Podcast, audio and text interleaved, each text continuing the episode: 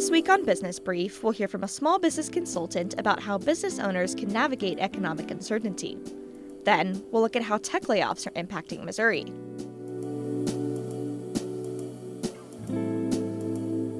Welcome to Business Brief, Missouri Business Alert's podcast focused on the business news and issues shaping the state. My name is Siggy Reese, and I'm joined by my co host, Teddy Majorca. Teddy, how are you doing this week? Siggy, I am doing well. You know, I'm a little beat down by the news that we're going to be in for six more weeks of winter.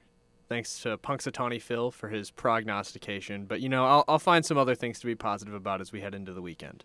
Well, you know, I am actually feeling positive myself because I look at a different groundhog to tell me uh, the future forecast. Staten Island Chuck says that he foresees a spring coming sooner than we think. So um, you know, if you want to look more positively, I suggest you look at what uh, Staten Island Chuck has in store. Wow. Well, how about that? Conflicting reports from conflicting groundhogs. Some little friendly competition between the rodents. Well, regardless of who's right or wrong, we can get into the hard news and talk about this week's headlines. Absolutely. Why don't you start us off? Let's do it. The Federal Reserve Bank increased interest rates by a quarter of a point on Wednesday. The move comes as the Fed continues to fight inflation by making money more expensive to borrow. This brings the interest rates to a range of 4.5% to 4.75%, the highest they've been since 2007. This increase was smaller than the last five, which were all at least a half point. Due to elevated consumer prices throughout 2022, the Federal Reserve foresees another interest rate hike at its next meeting in March. Missouri Attorney General Andrew Bailey joined 19 other state attorneys general in warning CVS and Walgreens about legal repercussions the pharmacy chains would face if the stores decided to sell abortion pills by mail. The attorneys issued a letter Wednesday. While Walgreens and CVS do not currently sell abortion pills by mail, Walgreens is working to become eligible to do so. Kansas City International Airport will open its new terminal on February 28th, the city announced Monday. The new terminal costs $1.5 billion and will be over 1 million square feet.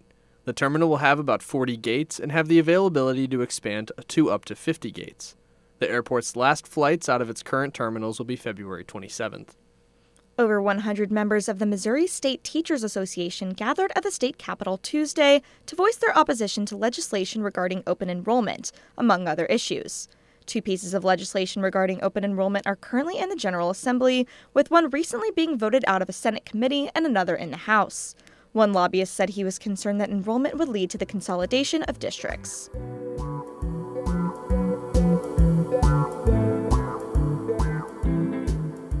For our next story, we will hear from a business development consultant in Kansas City about how small businesses can navigate economic uncertainty.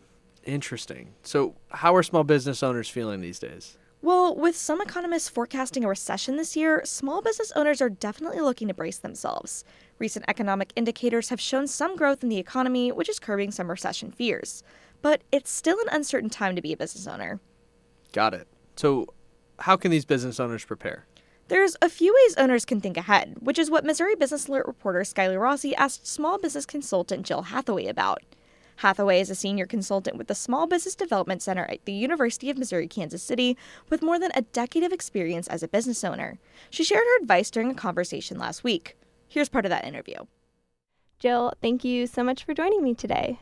Thanks for having me, Skylar. So, Jill, through your work in Kansas City, what questions and concerns are on the top of mind for the small business owners and entrepreneurs that you work with, as many economists are predicting a possible recession later this year? There have been a lot of questions. I just had a client in the other day who is in the entertainment industry, um, escape room industry, and he wanted to know what do what entertainment companies similar to like movie theaters and that what do they need to do to prepare for a recession? You know is there a crystal ball that says what's going to happen in 2023 you know and further do we raise prices? Do we shorten hours? And so there's there there's some uncertainty and yet it's interesting because um, last quarter, fourth quarter of 2022, it seemed like there was more uncertainty at that point. And this month, it seems like a lot of businesses are um, having higher sales and their books seem to be fully, you know, booked with schedules and that's and, and with customer um, booking appointments. You know, there's a little bit, there's always questions. And what would be the impact for small business owners if the U.S. does enter a recession? I mean, when a recession happens, the um, consumers, you know, like to hold on to their money. They don't like to spend their money. And uh, I mean, businesses rotate based on customers buying what they want when they want at the time they want to for the price they want to pay for it. And if customers aren't doing that and the businesses, you know, aren't getting the revenue, the expenses don't change, you know. But if the revenue is not increasing, then um, the business will suffer and uh, could suffer to where they have to close their doors. So, what steps should entrepreneurs and small business owners in 2023 be taking to prepare for a potential recession, um, make sure their business is in a good place? Um, the number one thing is cash. Cash is king. So, having enough cash um, to build up those reserves, we need to understand our monthly burn rate. We need to know, you know, what our expenses are. Figuring out are can some of those expenses be cut or renegotiated with vendors, you know, our insurance, our accounting, our payroll, our janitorial. Um, but understanding what that burn rate is and how much cash that you need in your business to break even each month. And be specific with that in your cash reserve so that you know that there is X number of dollars that you need to break even. So, some of the ways to get some of that cash is, you know, if you've got accounts receivable, then shore up those collection efforts with those customers. Make it easy as possible for those customers to pay you. Um, a lot of times we'll, people will do ach a lot of times people will do paper checks. You know if you're not used to taking credit cards take the credit cards build the fees into the the cost of the product and get that credit card or maybe offer that client a small discount to have them pay you earlier so that you're getting your cash flow in your pocket and it's not sitting in their pocket and you know waiting to get to you. How hard is it to raise funding during a recession and what are things bankers are going to be thinking about? Um, it's hard to raise funding even not in a recession too. So the biggest thing that bankers look at and that's for any type of business is um, they look at how long you've been in business. So some banks and some most banks are three years that you have to be in business for three years. And we're not just saying when you set up your EIN. This is when you've actually collected revenue from customers. Some banks will allow um, two years, and some of your micro lenders and uh, community funds may allow um, less than that, but on average, two to three years in business. You've got to look at your credit score. It's not just your business debt that the banks are looking at, they're looking at your personal debt and your business debt. So you've got to have a well developed plan. You've got to have um, everything together for the banks, all of the financial information, and be prepared if they say no, then to find out why. Um, I know you've mentioned a few throughout this conversation, but what resources can entrepreneurs and small business owners tap into during times of economic uncertainty? I tell everybody when I closed my business in 2014, I um, took a class down at UMKC at the Small Business Development Center. I never knew that they were out there in the marketplace.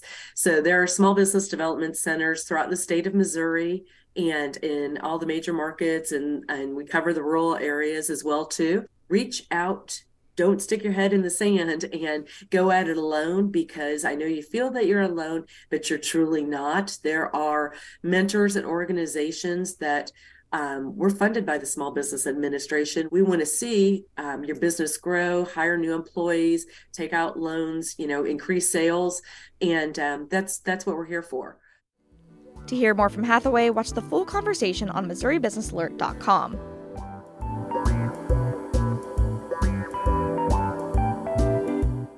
For our next story, we'll look at layoffs in the tech sector. The start of 2023 has been one of the roughest stretches on record for the sector as many large companies cut workers. Oh, yeah? What's going on? Well, tech companies like Meta, Microsoft, and Salesforce have laid off tens of thousands of employees. Actually, there were more layoffs in the industry in 2022 than the previous two years combined. Okay, and why is this happening? One reason is rising interest rates, which makes it more expensive to borrow money. Many of these companies also overhired during the pandemic and now need to reduce their staff sizes. So, how is the technology sector in Missouri faring?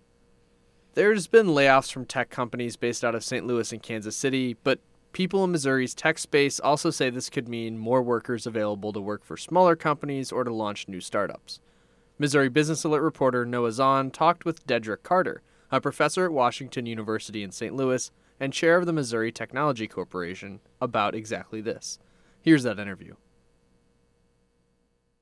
Well, we'll talk a little bit about your work at WashU 1st Mm-hmm. And so uh, you teach courses there and um, you work with the uh, entrepreneurial process and new venture creation there. Yeah. Uh, has any of your your teaching, uh, the ways that you teach changed as a result of the, the tech layoff crisis that we've seen?